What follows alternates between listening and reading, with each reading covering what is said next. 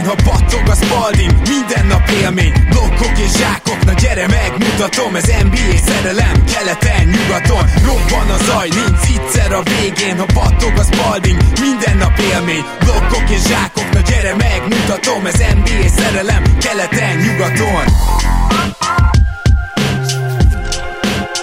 Éj jó! Szép jó napot kívánunk mindenkinek, ez itt a Rep City keleten-nyugaton podcast a mikrofonok mögött Zukály Zoltán és Rédai Gábor. Szia Zoli! Szia Gábor, sziasztok, örülök, hogy itt lehetek. Jordan könyv! Ma 8-án veszük fel ezt az adást, és reményeink szerint 8-án megy is ki, és ez azért érdekes, mert mától elérhető, persze előrendelhető volt már a sportkönyvek.hu-n, de mától hivatalosan is megjelent a Michael Jordan önéletrajz, amit Zoli és én fordítottunk, ugye először is a sportkönyvek.hu-n meg tudjátok rendelni, és ráadásul kedvezménnyel, úgyhogy mindenkinek ezt javasolnám, de még itt egy pár dolgot ezzel kapcsolatban most akarunk mondani. Egyébként a könyves polcokon, valószínűleg a Librikben már ö, péntektől ott lesz, de legkésőbb hétfőtől, viszont hogyha például ma vagy holnap megrendelitek a könyvet, akkor az addig konkrétan kiír hozzátok, úgyhogy, úgyhogy lehet, hogy nem érdemes várni, de hogyha valaki tényleg könyves boltba szeretné megfogni, megnézni, úgy megvenni, akkor azt valószínűleg péntektől tudja megtenni, és két bejelentésünk is lenne ezzel kapcsolatban. Az egyik az, hogy mindjárt sorsolunk a 207 darab Patreon támogatónk között kettő darab könyvet, a másik pedig az, hogy aki egyébként tök durva, mert szerintem most már sorozatban 5 hónapja minden hónapban sorsoltunk valamit Patreonon, úgyhogy megpróbáljuk ezt majd tradícióvá tenni a következő évben is, és a, a másik pedig, hogy azok a patronok, akik most jelen pillanatban nem nyernek, azok se csüggedjenek, van egy egy plusz lehetőség, mert több ilyen kérés érkezett hozzánk, már így előjáróba is, hogy ha megrendelik a könyvet, és szólnak nekünk péntek évfélig Patreonon, hogy létszi, írjátok alá, akkor mi azt a X mennyiségű könyvet, Zoli is és én is aláírjuk, és az majd úgy fog kimenni nekik.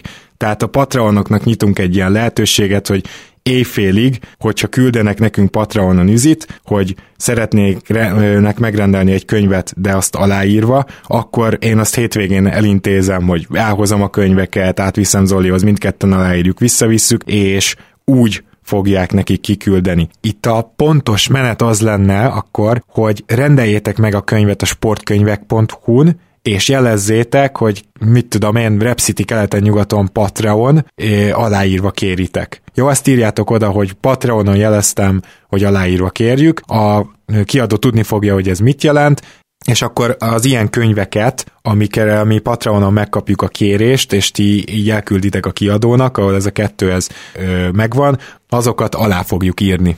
Igen, és ez most egy friss ötlet tőlem, de lehet, hogy egy kis szöveget is felajánlunk, mondjuk. Például te lehet, hogy egy eljót, eljót vagy eljót írhatsz oda az aláírás. Én meg mondjuk azt, hogy valami ilyesmit, hogy örülök, hogy aláírhattam, ha ez megfelel nektek, vagy találunk valami, vagy csak simán lehet aláírást is nyilvánvalóan, és az, az még egyszerűbb történet, de, de ez a két friss ötletem volt így most, hogy még mit, mit írhatnánk oda, hogy egy kicsit még személyesebbé tegyük. Jó, tehát aki nem nyert, de szeretné megrendelni a könyvet, egyébként olcsóbban a sportkönyvek.hu-ról, az mindenképpen Patreonon jelezze nekünk most péntekig, tehát péntek éjfélig, és akkor hétvégén én tudom intézni a könyveket, de most akkor sorsolunk, úgyhogy Zoli, remélem előkészítetted már a random szám generátort, 1 és 207 közötti random számot kellene kisorsolnunk előkészítettem, hogy a böngészőben meg van nyitva, Google Random Number Generator-ét használjuk, ha ez az övék, szerintem az övék, uh-huh. és a minimum számhoz beírtam az egyet,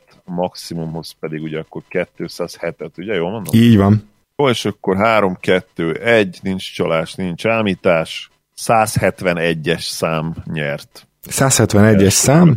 Igen, rögtön nézem, nekem az a negyedik oldalon van, azt mondom, hogy nagy Zsolt az első győztesünk, nagyon szépen köszönjük, hogy támogatsz minket Zsolt, és természetesen neked is majd egy aláírt könyv megy ki, úgyhogy Nagy Zsolt köszi, és jöhet a második szám. Jó, tehát akkor ugye 3, 2, 1, nincs csalás, nincs ámítás, part 2, és a 131-es szám jött ki ezúttal. Tehát akkor megnézzük, hogy Nagy Zsolton kívül kinyert még, a 131-es, rögtön mondom, Pályi Norbert a győztesünk, a második számú győztesünk, tehát Pályi Norbert és Nagy Zsolt, gratulálok nektek, menni fog az aláírt Jordan könyv, arra kérlek mindkettőtöket, hogy vegyétek fel velünk a kapcsolatot, hogy le tudjuk egyeztetni az adatokat, mert ugye mégiscsak ki kell küldeni valahogy azt a könyvet, és nagyon szépen köszönjük, hogy támogattok minket. És most pedig elérkezett az a pillanat, amikor a vendégünket is be tudnám konferálni. A vendégünk pedig nem más, mint az az ember,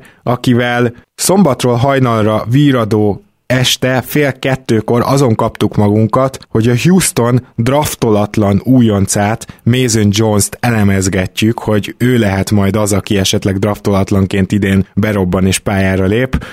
Szerintem ez mindent elmond arról, hogy mekkora kosárőrültről van szó, meg sajnos nálam is ugyanez a helyzet, ő pedig nem más, mint Mészáros Péter. Szia Peti! Sziasztok! Szerencsére ezt a feleségem nem hallgatja, és így nem buktam le a, a hajnali kosárszеánszal, de ettől függetlenül örülök, hogy itt lehetek. Szia Peti, én is üdvözöllek, köszönöm, hogy újfent elfogadtad a meghívást. Akkor szerintem gyorsan csapjunk bele a négy csapatunkba. Nyilván nem fogunk mindenkin 30 perceket tölteni, mm, különösen azért, mert nem mindenkinek volt aktív off-seasonje, off-seasonje, de azért négy egész izgalmas csapatról van szó, és ezek közül az első a Boston Celtics, ami Peti, neked bevallottan a kedvenc csapatod. Ezt én nem is akarom titkolni, és az elfogultságomat sem biztos, hogy mindig leplezni fogom tudni, de nem is akarom. Nem is baj az. Viszont azért a Celtics az például az egyik olyan csapat, és több ilyen keleti nagy csapat is van, akinek a legtöbb értékelés akár most angolul mondva D-ig, magyarul mondva mondjuk kettesig lehúzták az off nagyon sok oldalon, és amikor beszélgettem veled erről, akkor neked nem ez volt ugye a benyomásod. A Gordon Hayward csere végül annyiban, hát csere lett ugye, mert, mert sign and trade lett, és annyiban menekült így meg a Boston, hogy legalább egy trade exception-t kapott a Boston vissza a Gordon Hayward sign and trade-ben. Így hát Hayward gyakorlatilag eltávozott tőletek, és a másik érdekesség az, hogy Tristan Thompson lett az, akivel megerősítette a Boston a center pozíciót, aki ráadásul már most sérült, bár az ő sérülése semmi ahhoz képest, hogy Kemba Walkernek állítólag reumatoid artritis a térde, nehéz kimondani, lehet, hogy nem is sikerült, és ugye, és ugye ezzel folyamatosan baja van, és jelen pillanatban nem tudjuk, hogy mikor lép legközelebb pályára, de elég valószínűleg tűnik, hogy a szezon első hónapját kiadja. Nem annyira pozitív előjelek ezek így a szezon előtt, nem tudom mennyire értesz egyet. Hát kicsit így belecsapunk a lecsóba, egyetlen egy ilyen disclaimer az elején,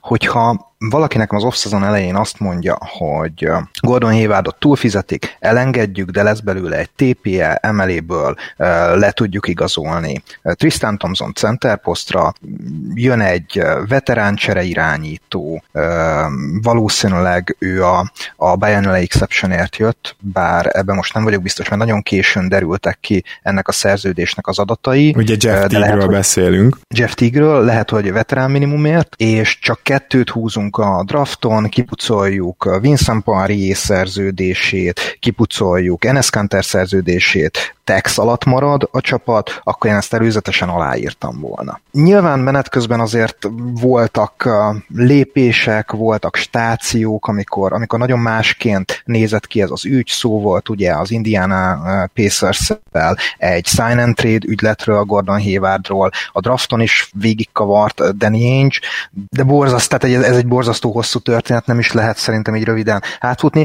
Utólag egy picit kevésbé tűnik jónak ez, a, ez, a, ez az eredmény, mint amit előzetesen aláírtam volna, de hogy mondjam, így sem vagyok teljesen elégedetlen, vagy azt nem gondolnám, hogy, hogy annyit változott volna az NBA-ben az összkép, hogy, hogy kettest kellene, vagy D-osztályzatot kellene adni. Hát a szezon első hónapja, január közepére, esetleg végére várjuk vissza Kemba Walker-t. Tristan Thompsonnak elég friss a sérülése, ő az edzőtábornak a legelején sérült meg, vagy talán még az egyéni edzések, illetve még nincs is edzőtábor, tehát az egyéni edzéseknek a legelején sérült meg. Erről még olyan sokat nem lehet tudni, valószínűleg valószínűleg az, hogy nem súlyos ez a sérülés, vagy ennyi, ennyi derült ki egyenlőre. Az első egy hónap az valószínűleg kicsit nyögvenyelős lesz, valószínűleg lassabban indul majd be a csapat, viszont a, a Celtics esetében szerintem ez, ez nem fog különösebb problémát okozni. A lényegi dolgok nem itt hmm. fognak eldőlni. Zoli, mi is beszéltünk már egy-két szót a Bostonról. Most kifejezetten Tristan Thompsonról kérdeznélek meg, mert azt én érzem, hogy a Boston drukkerek és köztem itt van a legnagyobb véleménykülönbség. Úgy érzem, hogy Tristan Thompson lepattanózása ugye mindenképpen tud segíteni a Celticsnek, akinek, akiknek ez gyenge pont volt, de én már nem gondolom azt Tristan Thompsonról, hogy az a védő, mint aki mondjuk a 16-os döntőben volt, pláne nem az a vertikális védő, tehát nem, nem igazán hiszem, hogy ő már akár elől, akár hátul elliupok behúzásába, illetve rim protectionbe tudja hozni azt a szintet, és nyilván tavaly rádobott egy, mit tudom én, 30 triplát, amiből bement 30x százalék, de, de erre se alapoznék, szóval én, én nem gondolom azt, hogy ő emeléért egy jó igazolás volt. Te mit gondolsz erről? Nálam a TT igazolás az, az nagyon-nagyon boom or bust igazolás, tehát el tudom képzelni azt is, hogy nagyon-nagyon kellemes meglepetés lesz, életkorából adódóan még benne van, én azt gondolom, és ugye nyilván nagyon fontos, hogy a múltban múltban mutatott már olyan szintű játékot, amivel, hát én azt gondolom, hogy nem csak, hogy egyértelműen segíthetni a Celtics-et, de talán egyértelmű kezdővé is válhatna, ami egyébként nagy szó, mert hiába mondjuk azt, hogy a Celticsnek ugye a center pozíció gyengéje volt, én azt gondolom, hogy ez, ez csak bizonyos szempontból igaz. Tehát Daniel Tice a mai ligában azért egy nagyon-nagyon jó védő, és oké, okay, támadó pattanózás terén, illetve pontszerzés terén upgrade lehet Tristan Thompson, de úgy azért összességében mégiscsak egy nagyon-nagyon jó játékos a német, és nem véletlenül volt top 5-ben a legtöbb védekező metrikben. Hogyha a legjobbját tudja nyújtani Thompson, ami nyilván nagyon nagy kérdés, akkor szerintem kiváló húzás lehet, de, de ez tényleg nagyon nagy kérdője. Tehát akkor te és is látsz ebbe katasztrófa potenciált is? Katasztrófa potenciált talán nem, de, de egy ilyen sokat nem ér potenciált, igen. Uh-huh. Azt nem tudom elképzelni, hogy, mert eleve, hogyha teljesen kudarcba fulladt tét, akkor nyilván ott van Tice, és tud, tud helyette játszani. Tehát én itt katasztrófa potenciált a center postban csak akkor látok, hogyha mind a ketten megsérülnek. Uh-huh. És, ak- és akkor is még ott lenne Williams, tehát annyira nem biztos. Nyilván, nyilván a leggyengébb poz- pozíció még így is a Celticsnek, de ez elsősorban azért van, mert a többi poszt azért ez elég erős. Igen, igen, ebben egyet tudok egyébként azért érteni, tehát talán az, hogy teljesen off lesz Thompson, az nincs benne, meg hogy teljesen most megy el a kedve a kosárlabdától. Teszem hozzá, hogy azért őt jó nagy contract year Warriornak ismerhettük meg eddig, úgyhogy ettől is lehet tartani, de közben meg ott van azért a Stevens kultúra, amit létrehozott Bostonban, úgyhogy ebbe meg több mint reménykedni lehet. Na de majd erre is nyugodtan reagálj, Peti, de szeretnélek megkérdezni most először a két draft pickről. Ugye Aaron Naismith és Peyton Pritchard Mind a ketten első körösök voltak, Naismith a 14. helyen úgy nagyjából egy odavárt játékos, Richard még egy picit Reachnek is nevezhető, és bevallom őszintén, hogy ebben a sorrendben tetszik nekem a dolog, tehát Aaron Naismithből, ha csak egy 3 játékos lesz, az is nagyon jól fog jönni a Celticsnek. Peyton Pritchardba én eh, most jelen pillanatban az irányító poszton, ahol szerintem harmadik irányító lesz eh, első körben, hát nem sok mindent látok. Aztán lehet, hogy nincs igazam. Vannak-e hírek esetleg erről a két rukiról, illetve te mit gondoltál a kiválasztásuknál? Danny Ainge megengedte magának azt a luxust, hogy egy lottery pickkel, még ha az utolsó lottery pickkel is role player-t húzzon. Aaron Nesmithben nagyobb potenciált én nem látok. A 3D oldalon is még komoly fejlődésre lenne szüksége, hogy, hogy, hogy jó védő legyen. Róla azt kell tudni, hogy ő az egyetemen Jerry Stackhouse Vanderbilt Commodore-zának volt a, gyakorlatilag a scorere, aki triplán kívül nem sok mást dobott rá. Arra épült a rendszer, hogy neki teremtettek üres helyzeteket, ezt jó hatékonysággal csinálta, addig, amíg meg nem sérült. A, hát ugye igazi tétmeccs nem volt az előző szezonban, mert sem a konferencia bajnokságok, sem a Madness nem került megrendezésre, de hogy nem menjünk bele a részletekbe, igazából tét nélküli gyenge ellenfelek ellen játszott meccseken dobott valami 52%-kal a három pontos vonalon túlról. Neki szinte biztos, hogy ez lesz a szerepe az NBA-ben és az első pár évben, hogyha mellé kihasználja azokat a fantasztikus fizikai adottságait, azt hiszem ilyen 6-10 körüli wingspanje van a 6-6 körüli magasságához, lehet, hogy 6-5, most ezt nem néztem meg.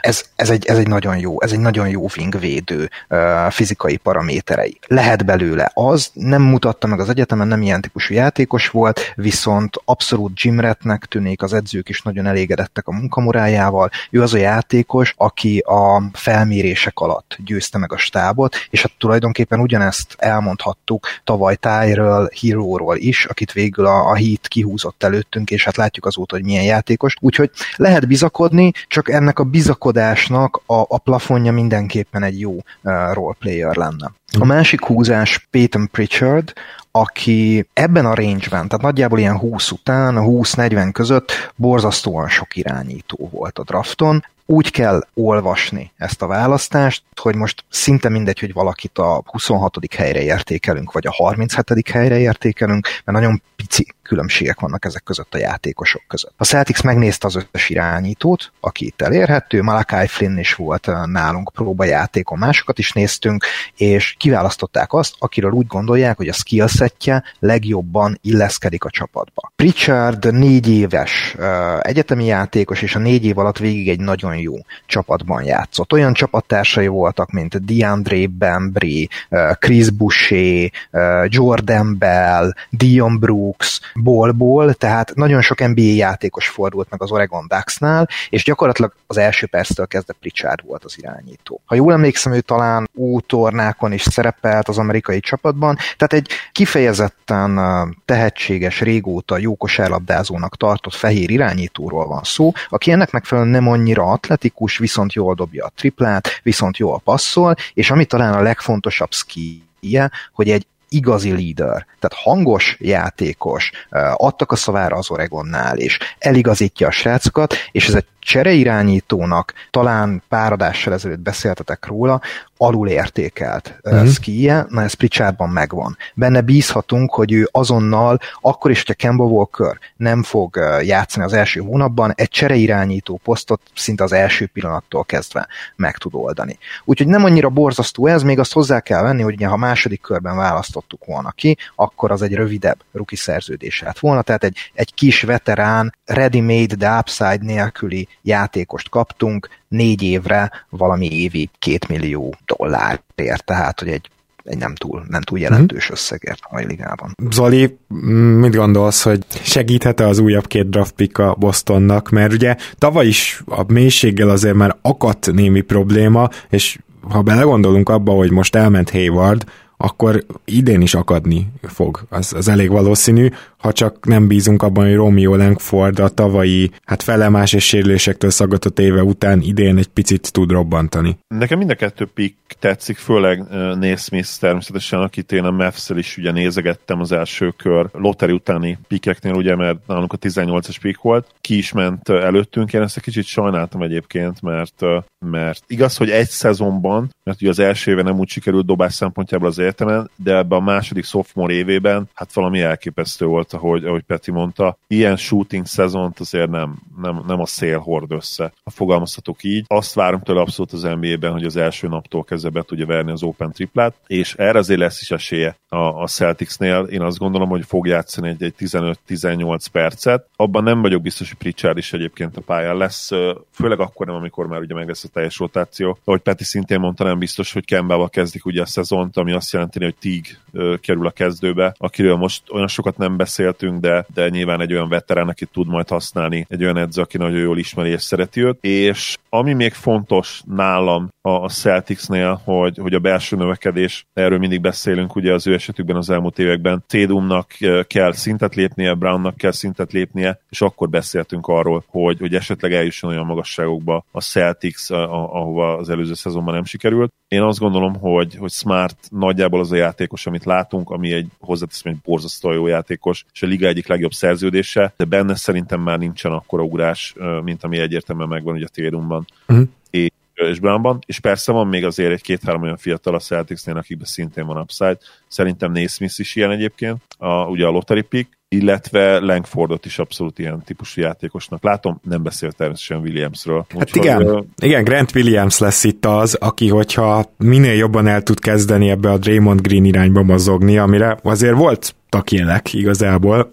nem, nem hiszem, hogy mondjuk úgy fog passzolni, mint Draymond Green, ezt azért gyorsan hozzáteszem, hogy ezt is sokan belelátták Williamsbe, és jól passzol, de Draymond Green az egy másik univerzum szerintem ilyen szempontból, de, de ha csak minden másban elkezd majd hasonlítani rá, és egy jobb üres triplával, tehát nem lesz egy, nem, hogy nem lesz egy non-shooter, hanem mondjuk egy 35-40 százalékkal beveregeti azt a két-három üres triplát, ami meccsenként rá kijön, akkor az egy nagyon hasznos ragasztó elem lehet a Celticsnek, és abban is gondoljunk bele, hogy neki majd azért aktívan játszania kell már rögtön az elejétől, lehet, hogy 25-30 perceket, mert azért én, én nem nagyon látom azt, hogy a Celticsnek a, a wing rotációja az hogy fog kinézni, ha csak nem játszatott teljesen nagyon a Tatum, Smart, Brown tri- triót, és ezt meg is akarom kérdezni, Peti, hogy szerinted nagyjából hogy néz majd ki ez a rotáció most így ebben az évben? Hát a wing rotációval kezdjünk, aztán hadd kössek egy picit vissza a center rotációra is. Ugye Smart, Brown és Tatum ők egészen biztosan nagyon sokat fognak játszani. Szerintem úgy jönnek ki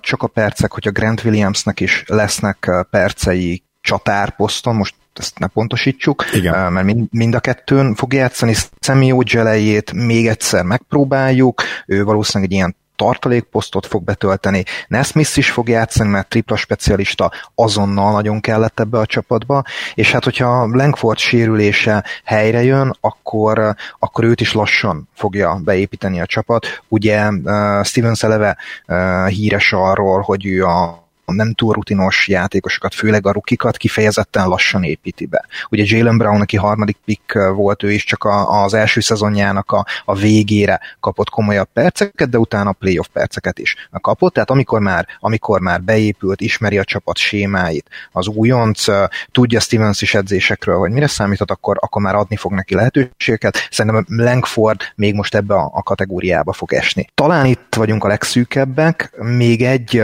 roster helyet fel fel tud szabadítani Danny Ainge, hogyha Javonte Greennek a nem garantált szerződését kivágja, és akkor még valami, valami, valami wing elférne, de nem vészesen rövid, így csalpad. Uh-huh. Viszont a center rotációra hadd térjek egy picit vissza. Nagyon jól összefoglalta Zoli uh, Tice helyzetét. Azt tudjátok esetleg fejből, hogy uh, hány percet átlagolt az előző szezonban Tice kezdő centerként? Én ilyen 27-re, 28-ra tippelnék. Én 25-öt akartam mondani. Én is 25-re tippeltem volna, de amikor megnéztem, még az se jött össze, 24,1 percet átlagolt, és ugye ő volt a, a kezdőcenter playoffban, ez felemelkedett olyan 28 környékére, tehát nem, nem voltatok nagyon messze tőle, de ez ugye nem annyira sok perc. Gyakorlatilag a Bostonnak nem egy kezdőcenterre volt szüksége. Itt egy center rotációról beszélünk, hiszen hogyha most jött volna egy Miles Turner, például az Indiánából, aki 30 percet akar játszani, akkor hol lett volna Tice-nak az ideje, abból is le kell venni, hol lett volna Robert Williamsnak az ideje, aki nagyon ígéretesen kezdte az előző szezont. Playoffban is használható volt bizonyos szituációkban, csak hogy egy sérülés jött az alapszakaszban nekik közbe, és benne is bízik a stáb. Őt ugye gyakorlatilag két éve tanítjuk kosárlap Uh-huh. Tehát egy nagyon nyers játékosról van szó, és az most is arról szólnak a hírek, hogy benne bíznak, és ugye ott van Grant Williams, aki 6-6 magas, tehát tényleg akkora, mint Draymond Green, és, és mégis egy kiváló uh, small ball centerről van szó. Tehát egyszerűen mindenkinek kell perc, így hogyha egy Tristan Thompsonnál nagyobb kaliberű ját, játékos jött volna, akkor iszonyatosan logjam lett volna ezen a poszton. Gyakorlatilag Enes Kanter körülbelül 17 percére kellett egy olyan ember, aki védekezni tud. Uh-huh. Mert counter támadása bizonyos helyzetekben jó volt, mert nem volt uh, igazi packórerünk, de ezt nem a center posztól várjuk már a mai ligában. Tehát egyszerűen itt egy kirakós van, hogy mindenkinek legyen elég perce, és Brad Stevens eddig is azt csinálta a center poszttal, hogy a playoffban variálta szituációktól függően, hogy mikor melyik játékos játszik, mikor kire van uh, szükség. És ugye Tristan Thompson csak azt megcsinálja, hogy Bema Debajókat, meg Joel Embideket fáraszt 15 percen keresztül, és közben megáll a sarokban, és várja az üres triplát, vagy egy-két uh, pick and rollban, uh, rollmanként befut, az már tökéletesen elég tőle. Ugye azt is alul értékeljük, hogy a Clevelandben kifejezetten szerették őt, mint veterán mentort itt már az elmúlt egy-két évben, amikor tankcsapat volt, nagyon nehezen akarták elengedni, és ez is nagyon fontos. Tehát a veterán jelenlét volt a legnagyobb hiány, amit szerintem Tig és uh, Tristan Thompson együttesen padról, egyértelműen a padról meg fognak oldani. Igen, egyébként ez egy tök jó érv. Jó, akkor vessük bele magunkat abba, hogy hanyadik helyen végezhet ez a Boston, és akkor kezdenék én azt hiszem, hogy azzal, hogy Kemba hát egyelőre úgy tűnik, hogy legalább egy hónapot nem játszik, és azzal, hogy azért kétségtelenül picit megrövidült a, a rotáció, tehát Haywardot nyilván egy az egybe azért nem fogja tudni senki pótolni, és tudom, láttuk, hogy Hayward nélkül is jól működhet a Celtics, de azért az alapszakaszban, főleg egy ilyen tömött alapszakaszban ez jobban előjöhet. Ezt egyensúlyozhatja ki Brown és Tatum következő szintlépése. Azt gondolom, hogy Tatumnál az, hogyha azt a februárt, amit az előző hónap évben lehozott, azt mondjuk három hónapban megismétli, az már önmagában egy szintlépés. Tehát még nem, nem várok olyat, hogy valamit teljesen új játékelemet egyszer csak előhoz, állítólag a messzi triplákat gyakorolja, és most nem a labdarúgóról beszélek, haha, tehát gyakorlatilag ezzel lehetne egyensúly, ellensúlyozni, de mivel annyira tömött lesz a schedule, és mivel rövidebb lesz az alapszakasz, én azért inkább a harmadik, negyedik helyre várom most a boston az alapszakaszban, ugyanakkor persze a playoffban azért már, hogyha addig összeáll minden, és tudnak a, a fiatal sztárok fejlődni, és Kemba valahogy egészséges, akkor természetesen nagyobbra tagsálom ennél a potenciáljukat, de harmadik, negyedik hely környékére várom őket keleten. Zoli? Amíg beszélgetett beszélgetek, gondolkodtam kicsit, hogy mi legyen a tippem. Nagyon-nagyon bízok abban a bizonyos belső növekedésben, és, és szerintem ugrik még egy szintet ez a fiatal duó, amelyik mindenképpen top 3-as fiatal duó az NBA-ben. Természetesen Télumra és Brownra gondolok, úgyhogy én is bemondom a harmadik helyet mindenképpen, azt hozzátéve, hogy akár a másodikot is, a másodikat is kinézem belőlük. Hm, jogos, jogos, én is hozzátettem volna. Mit gondolsz, Peti?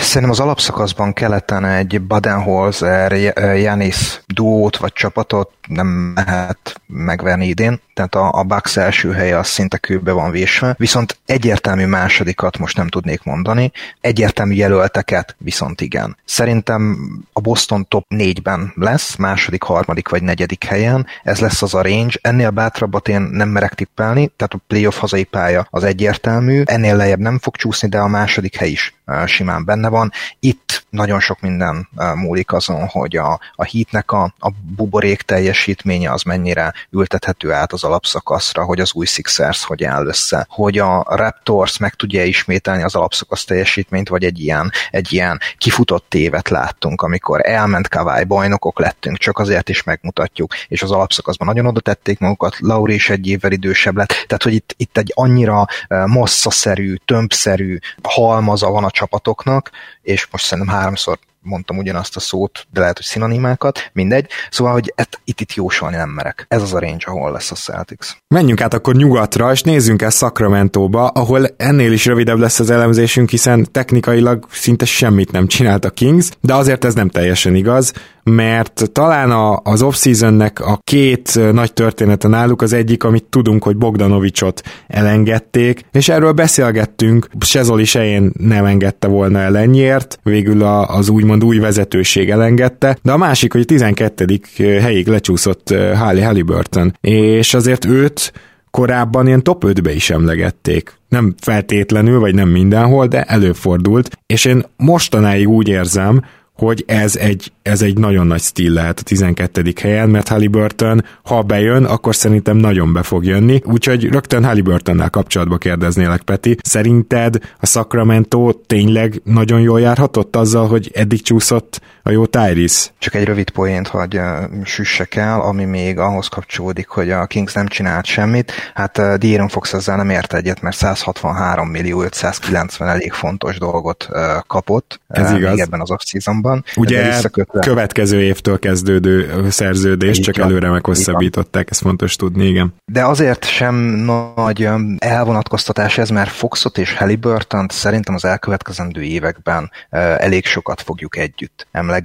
Én nagyon szemezek a Sacramento Kings bandwagonnál, mert szerintem ez egy eszméletlenül izgalmas backcourt. Két olyan játékos, akik tökéletes komplementerei egymásnak, és hogyha kijön az a potenciál, ami látszik náluk, akkor, akkor ez egy nagyon-nagyon izgalmas NBA csapatot fog eredményezni. Hát ugye még korai, de, de nekem ők az ilyen, ilyen must-see uh, League Pass csapat, akiket, akiket egyszerűen, egyszerűen látni kell együtt. Halliburtonről azt kell tudni, hogy ő egy kifejezetten jó felépítésű, mármint magasságra és karfesztávolságra jó felépítésű irányító, viszont nagyon vékony, és nem elég atletikus még, viszont jól passzol, vigyáz a labdára, elképesztően jó assist to turnover aránya van, betörésen nem annyira van, pull-up jumper se annyira van, viszont a catch and shot triplát azt nagyon jól uh, fogja dobni, és neki nagyon nagy a range is. Tehát nem NBA range-ről tudja jól dobni a triplát, hanem kifejezetten távoli, tehát ez a négy pontos, hogyha lenne négy pontos tripla, ami önmagában egy képzavar, az neki nagyon jól menne. És ez, ez szerintem Foxal egy nagyon izgalmas páros. És a másik, amit még róla érdemes tudni, hogy bár az atletikusság hiánya az a védő oldalon hátráltatja, cserébe viszont nagyon jó csapatvédő. Úgyhogy hiába játszott ő az, az NCAA szinten irányítót, ő egy dobó hátvéd lesz az NBA-ben, és, és ez a dinamika, ez, ez, ez nagyon jól működhet. Tehát nagyon sok transition vezére, vezényelt le, az egyik legjobb transition irányító, aki hosszú passzok is helyzetbe tudja hozni a társait. Félpályán főleg a távoli triplája, de ott úgyis inkább Fox kezében lesz a labda, tehát annyi opciót, annyi lehetőséget kínál ez a Kingsnek, hogy, hogy én, én nagyon kíváncsi vagyok rájuk. Hmm. Amit még talán, de el kell mondani, bocsánat, hogy még a szabadba vágok, hogy akkora upside nincsen benne, ő valószínűleg nem lesz sztár. Mondjuk az a státusz, amit én kinézek belőle, az egy ilyen borderline all-star a píkjében. Lehet, hogy egyszer beválasztják, többet, többet én nem, nem biztos, hogy látok belőle, és az az upside hiány volt az, ami miatt végül is top 5-ben nem választották, és utána egyszerűen úgy alakultak a csapat nídek, hogy, hogy mindenkinek más, más prioritása volt egy picit, úgyhogy szerintem nagyon szerencsés volt a Kings ezen a drafton. Zoli, mennyit fogjuk szídni Buddy Hildet, ha nem cserélik el? Ugye állítólag csak is kizárólag draft pickekért cserélnék Buddy Hill Fieldet, ami az új vezetőségnek az irányvonalát azért mutatja, hogy, hogy mindenképpen úgy gondolkoznak, hogy még egy újjáépítés benne van ebben, de, de a lényeg a lényeg, hogy mennyit fogjuk Buddy Hildet szídni, hogyha miatta nem játszik majd Halliburton. Illetve te mennyire látod együtt a Halliburton Fox duót, amit így Peti is, és ezt hozzáteszem, hogy én is nagyon látunk. Én is abszolút így láttam, ugye méretei alapján ő inkább prototipikus kettes, bár ugye a mai NBA-ben nagyon-nagyon szeretik a, a magas irányítókat is.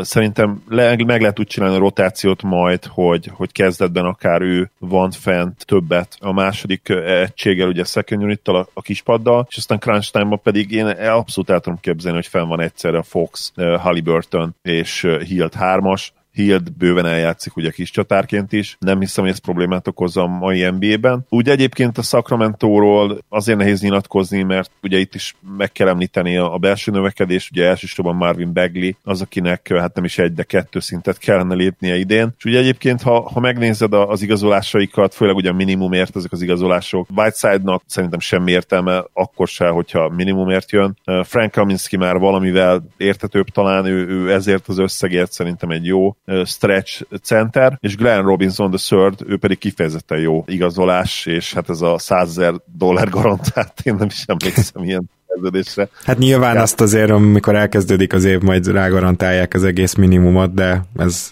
addig egy egyzőtábor igen, de, jó. Igen, de akkor is viccesen hangzik. Ő szerintem kifejezetten jó húzás. Azt egyszerűen nem tudom nekik megbocsátani, se mint szurkoló, Bogda szurkolója, sem mint mondjuk úgy elemző, nem akarom magamat szakértőnek hívni, nem gondolom, hogy az lennék, főleg nem szerződések és cap tekintetében. Ettől függetlenül azt gondolom, hogy egyetértetek velem abban, hogy, hogy Bogdát nem szabadott volna semmiért el, elengedni. Tehát ezt, hogy a francban nem meccseled ezt a szerződést, aztán, aztán váltod értékre. Igen. Évi 18 millióért egyszerűen nem, nem tudom felfogni, hogy miért engedték el. Na, nagyon nehéz azt vizionálni, hogy ezt a szerződést nem lehetette volna tovább cserélni, és Bogda vígan eljátszik hármasban, ő, neki semmi olyan problémája nem lett volna, hogy, hogy mindenképpen kettesbe kell játszatni, és ott már nincs hely. Tehát ez, ezeket mind, mind nehéz felfogni, viszont azért valamit mutat ez a dolog nem Peti? Mert szerintem a Sacramento-nál nem is számítanak feltétlenül most arra, hogy ismét playoff harcba legyenek, ami ugye 2019-20-ban nem igazán sikerült, miközben 2018-19-ben pont, hogy megközelítették a playoffot, és, és mindenki köztük én is azt vizionáltam, hogy még egyet léphetnek előre. Tehát mintha egy ilyen beismerés lenne, hogy oké, okay, nem lépünk még egyet előre, de a fiatal sztárjaink köré építkezünk. Nagyon vegyes érzéseim vannak ezzel a Bogda elengedéssel kapcsolatban, mert én is értem, én is úgy érzem, hogy ez a szerződés ez inkább érték, mint, mint ballaszt lenne. Azzal együtt is, hogy bár Bogdát én egy kifejezetten jó játékosnak tartom, az NBA-ben még azt nagyon korlátozottan mutat mutattam meg. Bár jó, a shooting az, az, az most egyértelműen felértékelődött, tehát hogy ez, ez legitimálja a 17 milliós szerződést, de hogy mondjuk 20 plusz milliós játékosnak nem mutatta magát. Azt ugye tudjuk, hogy FIBA rendszerben ő egy sokkal jobb, sokkal értékesebb játékos, de mégiscsak az van, hogy, hogy Bogdanovicsban évek óta inkább hiszünk, mint hogy azt látnánk, hogy ő egy 20 plusz milliós játékos. Persze, megtartani kellett volna ennyiért, cserélni kellett volna ennyiért, akarták is cserélni ennyiért, csak hát valaki azt a, azt a, azt a trédet keresztül húzta, szerintem az, az mindenkinek jó lett volna, a Bucksnak is, a Kingsnek is, mindegy. Összességében mégiscsak az az érzésem, hogy itt egy tiszta lap indult ennél a csapatnál. Tehát, hogy oké, okay, akkor ez Fox csapata, Begley csapata, mellé hozzuk Halliburton, és akkor, akkor most kicsit, kicsit takarítsuk ki uh-huh. Vladé, Vladénak az embereit. Kicsit, kicsit nyissunk egy új irányt, hozzunk friss arcokat, profi veteránokat, mint tudom én, Hassan Whiteside, meg ilyenek, de na jó, ezt mosolygás nélkül nem tudtam mondani, de, de hogy, hogy, mégiscsak arról van szó, hogy, hogy valahogy, valahogy frissebbnek hat a szememben a Sacramento Kings az egész nyár után, mint, mint, mint ahogy előtte volt. Ennél szóval Bagley, mentor, Bagley mentornak érkezett uh, Whiteside, azt hiszem egyetértetünk ebben. Te jó ég. Igen, ebben rossz belegondolni. Na, Zoli, az, hogy, a, hogy hol végezhet ez a Kings, de te nem érzed azt, hogy végül is nem olyan könnyű megtippelni, mert annak ellenére, hogy e- egyértelműen kimondhatjuk, hogy gyengébbnek tűnik ez a csapat, mint az előző, és majd egy újabb újoncot is be kell dolgozni a rotációba, de még mindig benne van azért a boom faktor ebben a csapatban, Abszolút. és e- ez nekem a legnagyobb problémám, hogy példának okáért Fox-tól én már várok egy újabb előrelépést. Voltak erre jelek, ugye sérüléssel szaggatott idénye volt, a végére azért voltak jelek, hogy elkezdett javulni, és Begli, hogyha végre egyszer kibír egy szezont sérülések nélkül, megint csak a szezon végére, ő is előreléphet, hogy nagyon nehéz tippelni nehéz, tényleg, tehát amikor ennyire tehetséges fiatalokról van szó, akkor szinte lehetetlen mert, mert tényleg minden ettől a belső növekedéstől függ, vagy legalábbis a dolgok 90%-a. Nyilván fontos a csapategység, fontos az edző, fontos a veteránok teljesítménye, de a, a W és L oszlopokat ez fogja főleg meghatározni ezért tényleg nagy, nagy mértékben, hogy mennyit tud fejlődni még Fox, illetve milyen gyorsan tud mellé csatlakozni Begli, mert mondjuk ki, tőle azt várjuk, hogy, hogy ugyanazt a szintet elérje, vagy közel kerüljön hozzá. Én legalábbis abszolút, mint, mint prospect, mint draft előtti prospect, én Beglit jobbnak tartottam, mint, mint De'Aaron Foxot. Ebből eddig semmit nem láttunk nyilvánvalóan az NBA-ben, de én még abszolút nem mondtam le Begliről, mint, mint potenciális jövőbeni sztárról. Úgyhogy nehéz megtippelni, ennek ellenére a smart money az azért a 9 és 11 9 és 12. helyek között van valahol. Igen, én, én odáig is mennék, hogy bár széteshet előttük egy-két csapat, de a realitás inkább a 11-12. hely felé, sőt 11-től 13. Azért mondom ezt, mert a, a New Orleans-t, a San Antonio-t is őket nagyjából ide tudom egyelőre belőni, és ebből nyilván ki is derítettétek, hogy nem igazán hiszek a Minnesota-ban, hogy finoman fogalmazzak. Szóval én 11-13-at mondok, Peti. Én 11-14-et mondok range-nek, és azzal együtt, hogy szerintem ez nem lesz egy kinkes erves tankszezon a Kingsnek. Érdekes lesz őket nézni, izgalmas lesz a, a játékuk, de, de most kit előznek meg? Jó, tehát hogy, hogy, hogy egy, egy spurs meg fognak előzni, aki 11 volt az előző szezonban. Minnesota, New Orleans, ezek annyira, annyira egy, egy range itt is, hogy, hogy most éppen kinek, kinek jön össze jobban a szezon, kinek kevésbé, ezen fog sok múlni számolni. Én azt is el tudom képzelni, hogy az OKC után ők lesznek az utolsó előtti csapat nyugaton, mert úgy alakul, de ezt, ezt mégsem egy ilyen, egy ilyen reménytelen tankszezonnak, egy processzerű, amit az OKC csinál most egy ilyen, nem tudom, kiket fogunk nézni. Aha, Talán... igen, tehát azért nem egy kinki tankszezon lesz ez, persze ezt értjük, meg szerintem azt kell még hozzátenni, hogy nyilván Hildet, és akár szerintem megfelelő ellenérték cserébe Barnes-t is el, el fogják engedni, és hogyha azon tudnak még valahogy 21-es draft picket szerezni, akkor azért, akkor azért megcsinálhatják a jövőjüket a következő pár évben. Igen, de Zoli tudja nekünk legjobban megmondani, hogy egy Harrison Barnes mennyit ér akkor, hogyha, hogyha a playoffért kell menni, és komolyabb szerepe van. Én egy Buddy Hildet sem látom impact játékosként többnek ennél. Ő egy nagyon jó role player lehet egy jó csapatban, de, de szerintem egyikük sem fogja előrébb vezetni a Kings-et. Dobom Zolinak ezúttal a szót, csak annyit tennék hozzá, hogy én biztos biztos vagyok benne, hogy a GM-ek között lesz olyan, aki akár Harrison Barnes-t, akár Buddy Hildet egy idő után be fogja próbálni.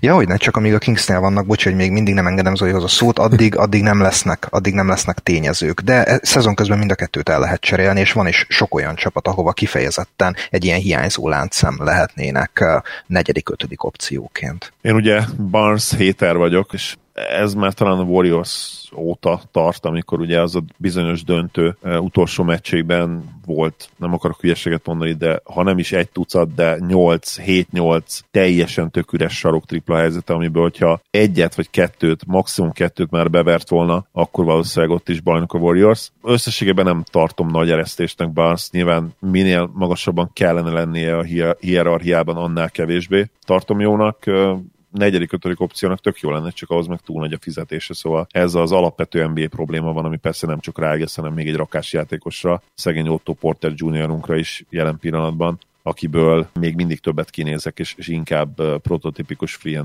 játékosnak tartom, mint Barnes. Annak ellenére, hogy Barnes egyébként tök jól dobja a triplát az elmúlt években, és ebből a szempontból egyértelműen fejlődött. Jó, menjünk át Charlotte-ba keletre, ahol uh, szintén nem sok történt, még ennél is kevesebb, de az a kevés, az azért nagy port kavart. Ami fontos talán azon kívül, hogy bacon elengedték, és ugye Batumot kivágták úgy, hogy azt még három évig fizetik, ami, ami az egyik problémája ennek a Hayward igazolásnak. A másik, és ezzel vezetném be az egészet, hogy, hogy Gordon Hayward igazolás számomra teljesen szembe megy a Lamelóbal elhozatallal. És elmondom, hogy miért, mert Lamelo egy, hogy is mondjam csak, egy nagyon tehetséges játékos, de egy nagyon nyers, és minden jel arra utal, hogy éretlen is. És egy ilyen játékostól konzisztens, jó teljesítményt várni, még ha be is jön, és még ha, ha be is robban, még akkor is nagyon necces. Ez nem az a típusú játékos lesz, hogyha nagyon ö, ö, kijön a potenciája, mint Doncsics, akkor sem. De aki már első évében egy ilyen, egy ilyen konstans erő, hanem, hanem lesznek szar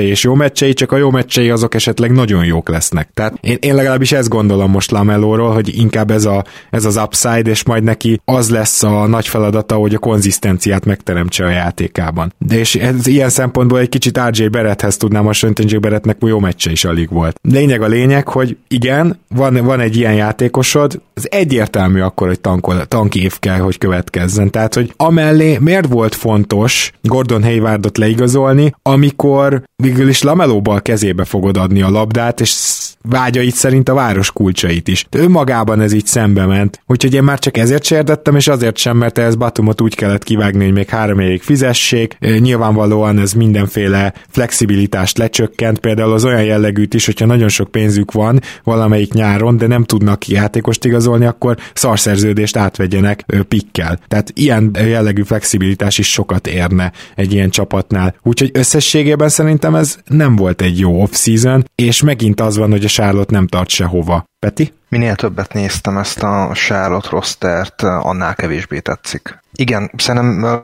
Lameló volt elég, elég jól körülírtad. Izgalmas prospekt, érdemes köré próbálni építeni egy csapatot. Charlotte-ban tök jó, hogy egy ilyen high upside játékos került, én ennek örültem, de de hogy mellé igazolni Haywardot. Oké, okay, Hayward egy alázatos játékos, de most tényleg azt akarja Michael Jordan nézni, hogy a 30 milliós fizetésen lévő Gordon Haywardnak összesen 120 milliót fizet egyel hátrébb lép, hogy, hogy a, az újonca próbálgassa a szárnyait, és hajítsa rá a borzasztó pull-up triplákat két emberről, meg ilyesmi. Tehát, hogy, hogy ennek, ennek sincs így értelme, meg fordítva, meg másik oldalról, hogyha Hayward úgy jött ide, hogy akkor én vagyok a megmentő és a sztár és minden, akkor meg azt akarod nézni, hogy egy Gordon Hayward veszi el a labdát lemelóból lelől. meg akartak igazolni egy centert, így mentek neki az off-seasonnak, és ebből az lett, hogy visszahozták Bismack Biombót egy évre, meg draftoltak két olyan játékost a második körben, Vernon Kerry személyében és Nick Richard személyében, akik, akik nagyon, nagyon sárlotti húzások, mert nagy egyetemeken, Duke-on meg a, a kentucky voltak centerek, de hát egyikőjükből se lesz szerintem NBA játékos. Tehát Kerry a régi időknek az erőcsatára, meg ráadásul még négy garantált évet is kapott talán, Nick Richards meg egyszerűen semmiben nem elég jó. Lehet, hogy egy, egy harmadik center lesz belőle valaha, és már az is nagy, nagy szó a második körben, szóval a, a center rotáció sem oldódott meg, kiveszik a labdát Devonté Graham kezéből, akit, akit most kellett volna cserélni ezen a nagyon pici szerződésen, biztos, hogy első körös pikket is kaptak volna érte, de most meg nem fog nőni az értéke, vagy inkább csökken. Nem elég, ne, nincs elég talent ezen a rosteren. PG Washington, meg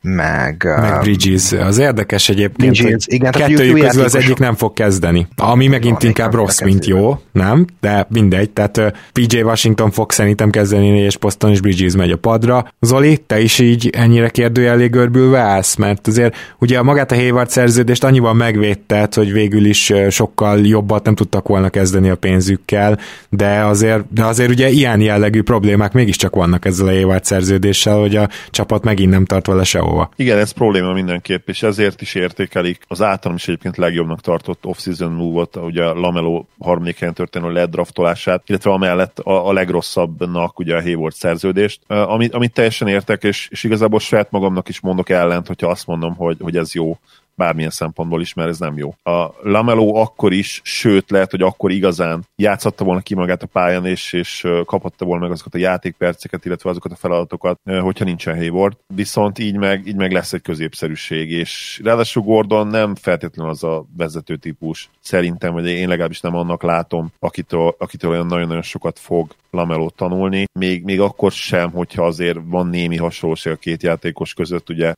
Big Wing, mind a kettő Lameló jelen pillanatban súlyából adódóan is nyilván irányító lesz, illetve az ő passzkészség azért még jobb, még virtuózabb, mint, mint az egyébként ebből a szempontból szinte jó Hayward. És ahogy mondtad Gábor, Lamelo egy, egy teljes kérdőjel, viszont, viszont végre, ha valami az ő ledraftolása, akkor, akkor az nem középszerű, mert ő, tényleg ő, ő boomer bust prospect, és a Charlotte az elmúlt években egyszerűen nem, nem ilyen típusú játékosokat draftolt. Nem hmm. mentek rá annyira az upside-ra, és, és most szerintem nyilván az is segített persze, hogy top 3-as pick, de most végre tényleg behúztak egy, egy brahisat, ami lehet, hogy nem fog bejönni. Tehát uh, szerintem a bust potenciál magas Lamelóban, viszont a sztár potenciál is ahhoz képest, főleg, hogy ez, ez milyen draft, és kik mentek ki körülötte, szerintem szintén uh, rendkívül magas. A, mielőtt elvetemedünk odáig, hogy megtippeljük, hogy ez a csapat hol végezhet, ami megint csak egy ilyen hihetetlenül nehéz dolog, viszont Lamelónak az első évétől azért elég sok függ, mert ha az nagyon rosszul sikerül, de végig nála van a labda, akkor, akkor kifejezetten mélyen lehet a Hornets,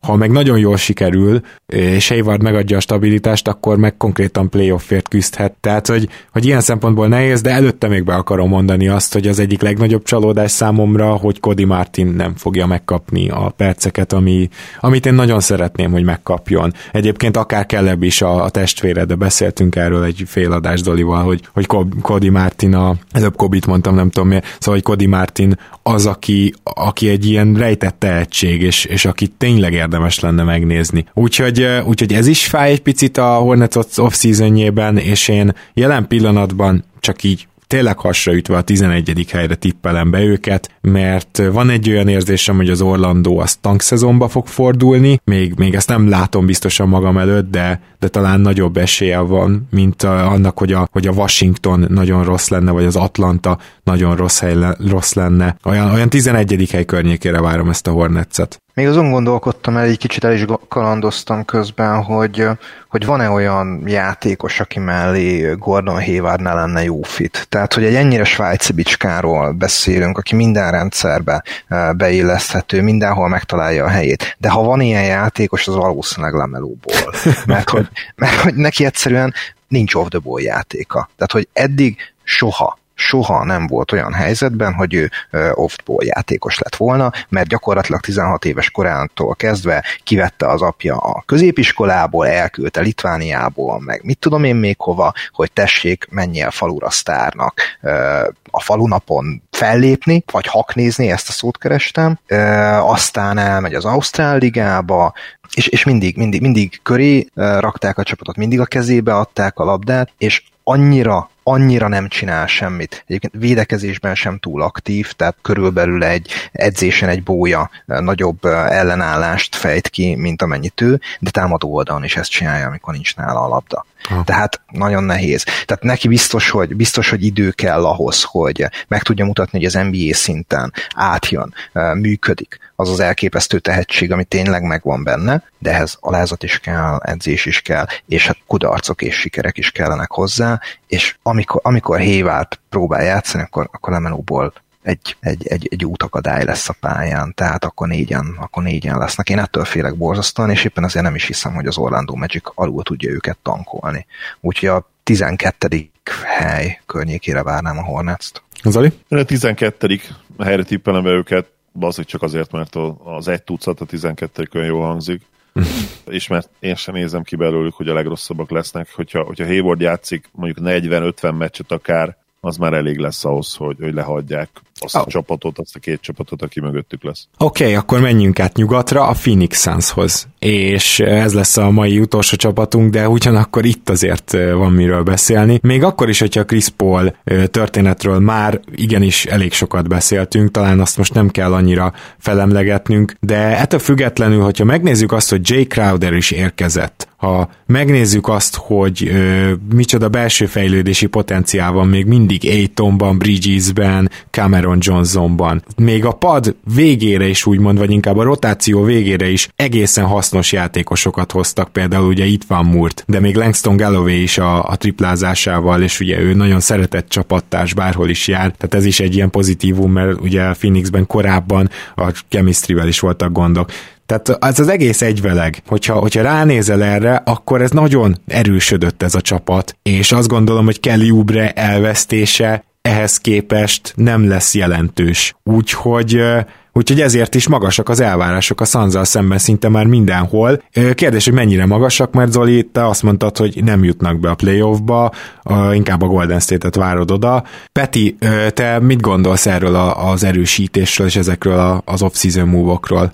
Mint ahogy a, a Kings esetében is ilyen üde friss fuvallatról beszéltem, vagy, vagy ilyesmi metaforát használtam. Most itt az arizonai sivatagban is ugyanezt érzem, és mennyire furcsa, hogy egy 35 éves játékos hozta meg ezt a frissességet, de abszolút az az érzésem, hogy, hogy pontosan egy ilyen típusú veterán vezér kellett ennek az egyébként még mindig pofátlanul fiatal csapatnak ahhoz, hogy azt a potenciális szintlépést azt megtehessék, ami szerintem egyébként Bookerben is benne van, Aitonban is benne van, Mikael Bridgesnek én hatalmas fanya vagyok, tehát hogy őt is egy ilyen, egy ilyen nagyon jó 3 wingnek látom, akinek hosszú NBA pályafutása lesz. Cameron Johnsonban sokkal többet már nem, de, de hogy, hogy ő, ő se idős még. Az az elegy, ami itt van, Sárics és a többi, itt egyszerűen kellett egy szikra, kellett egy, egy, egy vezér, aki, aki megtanítja őket nyerni, aki, egy bubble-ben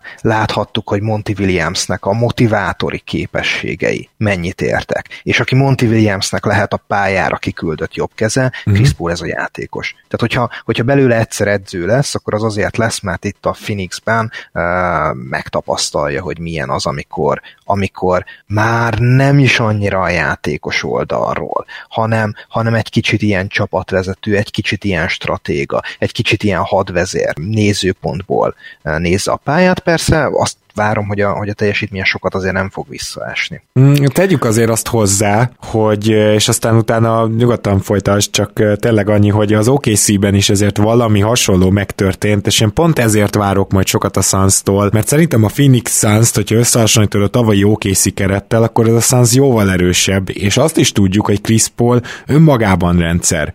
Tehát a Houstonba is tudott alkalmazkodni, de azon is emelt. Azon kívül az OKC-be ugyanazt a Chris Paul-t láttuk, mint a Clippersbe, rendszer szinten, hogy, hogy miket csinál, de igazából még fejlődött is annyiban, hogy sokkal bátrabban eldobja például pull-up triplákat. És mivel ilyen szempontból egy kicsit ilyen LeBron James-szerű játékos, ezért, hogyha azt mondom, hogy Chris Paul körül most erősebb keret van, mint a tavalyi OKC, akkor azzal igenis gyakorlatilag egy jó párhuzamot hozok arra, hogy mire lehet képes a Suns, és az, az meg nem csak a 8.-9. hely. Szóval én nekem ezért is érdekes Chris Paul személye, hogy ugyanezt a szerepet egy gyengébb csapatban megkapta tavaly, és meggyőződésem, hogy, hogy ugyan túl teljesített az OKC, de, de ennek köszönhető volt a playoff, hogy, hogy Chris Paul ezt a szezont lehozta. Szinte szóról szóra ezt akartam mondani, annyi kiegészítéssel, hogy vegyük hozzá, hogy a tavalyi OKC esetében egy olyan kontextus volt, hogy hát lehet, hogy ezt csapatot szétcserélik a deadline-nál, lehet, hogy nem, tankolni fognak. Playoff jó lenne, ha összejönne egy Westbrook után, és ehhez képest mennyivel más elvárások, mennyivel másabb remények vannak most itt Arizonában. Tehát, hogy, hogy valahogy, valahogy azt érzem, hogy ez mégiscsak egy pesgőbb, inspiráló környezet tud lenni a tavalyi OKC-nél. És ez a különbség pedig csodákat jelenthet szerintem Chris Paul játékában is. A másik, amit ehhez hozzá szerettem volna tenni, hogy azon gondolkodtam, hogy volt-e Devin Bookernél jobb fit párja valahol pályafutása során Chris Paulnak. Mert ugye Harden, mikor, mikor ők együtt játszottak, akkor már, már az a játékos volt, aki túl volt egy labdadomináns szezonon, aki egyértelmű naprendszer irányba mutató fejlődésen ment keresztül, és elsődleges ballhandler volt, és ezt lehet, hogy már megint kétszer mondtam, bocsánat, de hogy, hogy ott, ott össze kellett illeszteni két akkor már irányítóként kezelt játékosnak a játékát. Bookerrel ugye volt egy ilyen kísérlete Kokoskovnak, hogy legyen a kis hárdenje, aki, aki, aki megcsinálja ugyanaz, de azt, azt azért ott láttuk, hogy,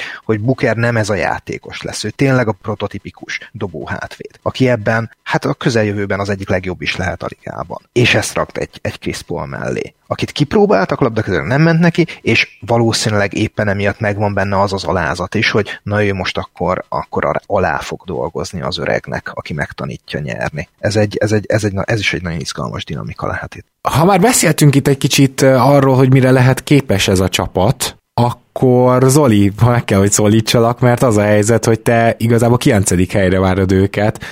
Változott az álláspontod az elmúlt időszakban, és hogyha nem, miért nem, ha igen, miért igen? Nagyon nehéz ellentmondásba fogok futni, de mégis bele kell futnom ebbe. Én, én a Suns off egy, egy A pluszra is akár értékrendel, legrosszabb esetben is egy A minuszra, tehát egy ötös alára, és ennek ellenére is valóban azt gondolom, és valószínűleg azt fogom tippelni, hogy, hogy megint épp, hogy lemaradnak az off-seasonről. A, bocsánat, a, ugye az off-seasonről nem maradtak le, nagy, nagyon nem, hanem a playoffról, és ennek egy nagyon egyszerű oka van, és ha véletlenül bejutnának és kigolyóznak mondjuk két-három csapatot, akiket oda várok, akkor már előre nyilvánvalóan ezt be is nyújtom ürügyként, hogy miért nem találtam el, mert van jelenlegi tudásunk szerint hét biztos csapat nyugaton, akik elé egyszerűen nem rakhatjuk oda a suns Ez, ez nagyon egyszerű történet, Nyilván a Rockets még ebből kijöhet, de, és most az elmúlt napok történései hozzáteszem lehet, hogy pont ebbe az irányba mutatnak, de amíg ez nem, tört, nem történik meg, addig egyszerűen nem tudom oda venni őket. Tehát magyarán már legjobb esetben is a nyolcadik helyről indulnak nálam, és igen, tehát ezt hozzá kell tenni, hogy nálam a Warriors ugrik be biztos hétbe,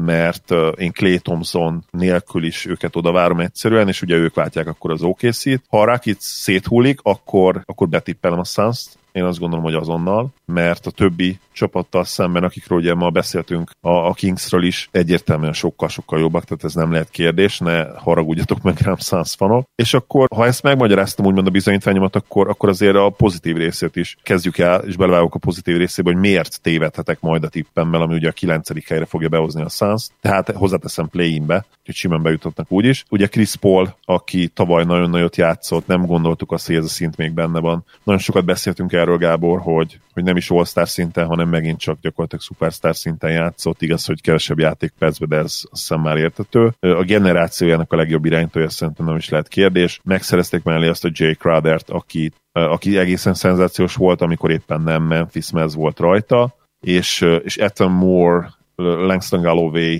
a, a minimumért brutálisan jó igazolások, és akkor ugye ott van még Damian Jones, Jalen Smith, akik, akik szerintem abszolút tehetségesek, és, és az újraigazolásokat is én nagyon kedveltem, ugye Javon Carter és Dario Sari szerintem mind a ketten borzasztóan jó játékosok, vagy legalábbis ugye Javon Carter specifikus kiegészítő embernek nagyon jó, és, és Saric pedig egy ilyen, hát egy olyan svájci bicska, ami, ami kicsit lassan nyílik ki, de azért csak ki tudod nyitogatni különböző uh-huh. dolgokat belőle, és tudod használni. A, a potenciális kezdő az nekem nagyon-nagyon tetszik, ugye a, van egy szupersztárjuk Devin Bookerben, aki mellé felrakod a, a free and D specialistát, Mika Bridges-t, Crowdert potenciálisan, és DeAndre Ayton. Ez, ez az ötös nálam az, amelyik a legjobb kombinációját hozza a, a támadásnak és a védekezésnek, és, és valami azt sugja, hogy ez lesz azért sokszor a crunch time line A végig egészségesek maradnak, és Chris Paul végig egészséges, és DeAndre Ayton nagyon sokat fejlődött, és még Booker is tud egy szintet lépni, Mika Bridges-től nyilvánvalóan ezt várjuk, akkor hajlandó leszek viszonylag hamar revidiálni az álláspontomat, és, és oda tenni őket mondjuk a Warriors elé, akiket most én oda várok ugye a 7.-8. helyre. Érdekes,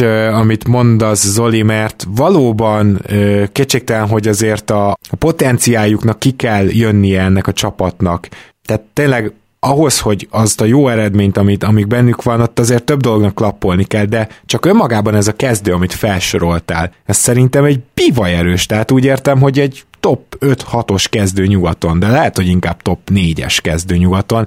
Nem vagyok róla meggyőződve, hogy mondjuk a jazz kezdője feltétlenül erősebb ennél. Majd meglátjuk egyébként, lehet, hogy a jazz annyiban nem jó példa, hogy náluk is azért a kezdő erősebb, de, de ezzel azt akarom érzékeltetni, hogy igazából a plafon azt szerintem még magasabban van, mint amit te mondtál. Én azon sem lepődnék meg teljesen, hogyha a Suns hazai pályáért menne. Nem merném ezt betippelni, de itt elhatároztam egy csomó vívódás után, hogy bátrabb leszek a Sanzal, és én azt mondanám, hogy a, a főgyengéjük természetesen az, hogy Booker és Paul mögött gyakorlatilag nincsen ballhandler Taylor, tehát nagyon nehezen vészelnének át, akár csak az egyikőjük sérülését is, és azért sajnos Booker és Paul is szokott kihagyogatni meccseket, nem feltétlenül idényeket, meg félidényeket, tehát ezt azért hozzá kell tenni, de előfordul velük, hogy apró sérülések miatt kihagynak meccset. Ezeket nehezen vészelni át a Suns, de ugyanakkor azt gondolom, hogy minden mást viszont simán. Mert, mert egyébként a kettes posztól felfele megvan a mélység is. Megvannak azok a cserék, akik be tudnak ugrani pár meccsre. És hogyha mindezt egybeveszem, akkor én inkább megkockáztatom azt, hogy ötödik, hatodik lesz ez a Suns ö, nyugaton, és ez egy bátor tip, de, de ezt abszolút vállalom. Nem tudom, Peti, te hogy vagy vele? Hát, hogyha visszatér a buborék Cameron Payne, akkor az irányító poszt sem tűnik annyira vészesen rossznak. Jó, igen, csak ez, ez, ez, ez az a ha faktor, amit szerintem inkább ha-ha faktornak kellene hívni. Oké, oké. Okay, okay. Persze, Langston Galloway sem jó, értem abszolút a problémát, éppen ezért én a hazai pályára annyira nem tartom esélyesnek őket, de ez az ötödik, hatodik hely, ez, ezt, ezt el tudom képzelni. Mondjuk 5-8 uh, range-et mondanék, szerintem egyértelműen playoff csapat lesz a Suns, de hogy, hogy ezen belül pontosan hol, azt, azt mégis még nem látom. Én nem vagyok annyira bátor ezeknél a tippeknél, én ilyen range szeretek megadni. Jó, rendben, hát akkor ugye ezzel az a baj, hogy akkor nem tudunk egymásra mutogatni, hogy ha-ha én megmondtam, te meg elcseszted, de hát igen, ez benne van. Jó, ön, Peti, én azt mondom, hogy mivel végigmentünk a négy csapaton, nagyon-nagyon szépen köszönöm, hogy itt voltál, hogy átbeszélhettük ilyen mélységbe a Bostont és a többieket is, és abban reménykedek, hogy látunk mi még, meg közösen átélünk mi még nagyon jó playoff-beli Boston Raptors csatákat, lehetőleg mondjuk a második vagy harmadik körében a playoffnak. Hát igen, sajnos ilyen döntőt nem, nem lehet a jelenlegi rendszerben lebonyolítani, de hát ezek a, ezek a grind festek, ezek, ezek nekem közel állnak a szívemben, ki ebben én is bízom. Köszönöm szépen a meghívást, nagyon örülök, hogy tudtunk beszélgetni. Sziasztok! Én is nagyon szépen köszönöm, hogy itt voltál, Peti. Nagyon élveztem megint újabb négy csapatról beszélni. Ugye jön még jó pár ilyen adás, ha a matek képességeim nem hagynak cserbe, akkor négy-öt. És amiről ma nem beszéltünk, de mindenképpen beszélnünk kell, az, hogy, hogy elindult a Discord szerverünk, és Gábor, majd erről is te is mondj néhány szót, hihetetlen lendülettel indult, tehát nem is gondoltunk arra. Most már van szerintem ilyen 300 regisztrálunk, és legalább 100 de 80 biztosan aktív user, akikkel hát átbeszélgetjük így a félnapokat. Mindenféle témában költeni is fogunk erre a Discord szerverre, tehát minden olyan funkció meg lesz benne, ami, ami érdekes lehet számunkra, a tweetek automatikusan megjelennek, és, és nagyon-nagyon élvezzük. Úgy is, hogy nem nagyon értettünk ehhez előzetesen, és nagyon reméljük, hogy, hogy ahogy Lala, Dani Lajos barátunk fogalmazott, akár ez lehet egy, egy folytatása, vagy egy megújulása a régi NBA 1.hu fórumnak. Úgyhogy tényleg mindenkit várunk szeretettel a Discord szerverre. Ki fogjuk posztolni majd a linket megint az adás linkjében. Facebookon. Köszönjük, hogy hallgattok minket, és örülök, hogy itt lettem. Sziasztok! Bizony, bizony. Tehát azt hiszem, hogy a Discord az a kategória, ami egyszerűen egy olyan típusú dolog volt, amit nem gondoltuk, hogy ennyire jó lesz, és az első nap láttuk, hogy, hogy ez fantasztikus. Akarunk olyan news részt, ahol, ahol a tweetek, a legfontosabb tweetek egyből jönnek, és tudunk rá reagálni, aktívan beszélgetni, szóval elképesztő lehetőségeket rejt, úgyhogy gyertek Discordra, és mint Zoli mondta, pénzt is költünk rá. Egyébként Egyébként köszönöm szépen Zoli, hogy itt voltál ma is, és kedves hallgatók, azt is köszönjük, hogy támogattok minket Patreonon, valamint remélem, hogy a Patreonoknak is nagyon szimpatikus, hogy a Jordan könyvet akár aláírva is megkaphatják, és ezt akkor ne felejtsétek el jelezni péntek éjfélig, kedves támogatóink, és hát addig is a sportkönyvek.hu-n megtaláljátok Michael Jordan életrajzi könyvét, amit Zoli és én fordítottunk. Köszönjük szépen, hogy ma is itt voltatok, és jövünk még ezen a héten. Sziasztok! Sziasztok!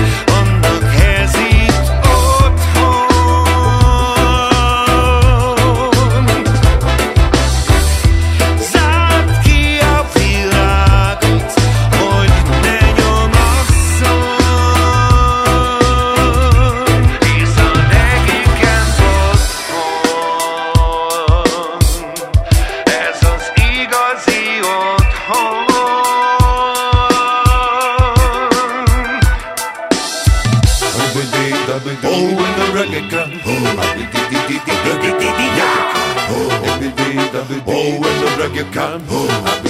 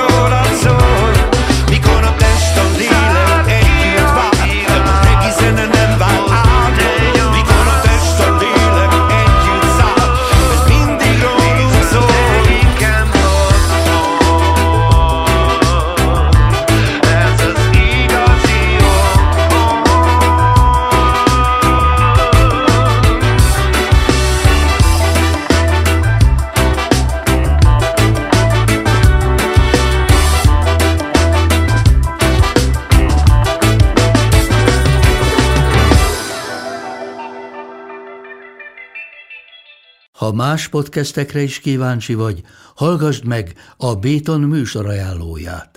El tudod képzelni, hogy a podcastet, amit éppen most hallgattál, fél év múlva már a mesterséges intelligencia generálja? Mi sem. De ha érdekel, eljötte már a gépek lázadása. Hallgass bele az Embertelen podcastbe. Orsós Lajos vagyok, a műsor házigazdája. Egyelőre még élőben. Egyelőre. Fedezzük fel együtt, hogyan ismerkedik, randizik, mesél és vitatkozik Betty és Péter, két teljesen mesterséges intelligencia. Lajos, a podcast címét mond még egyszer, Léci. Oké. Okay. Embertelen podcast.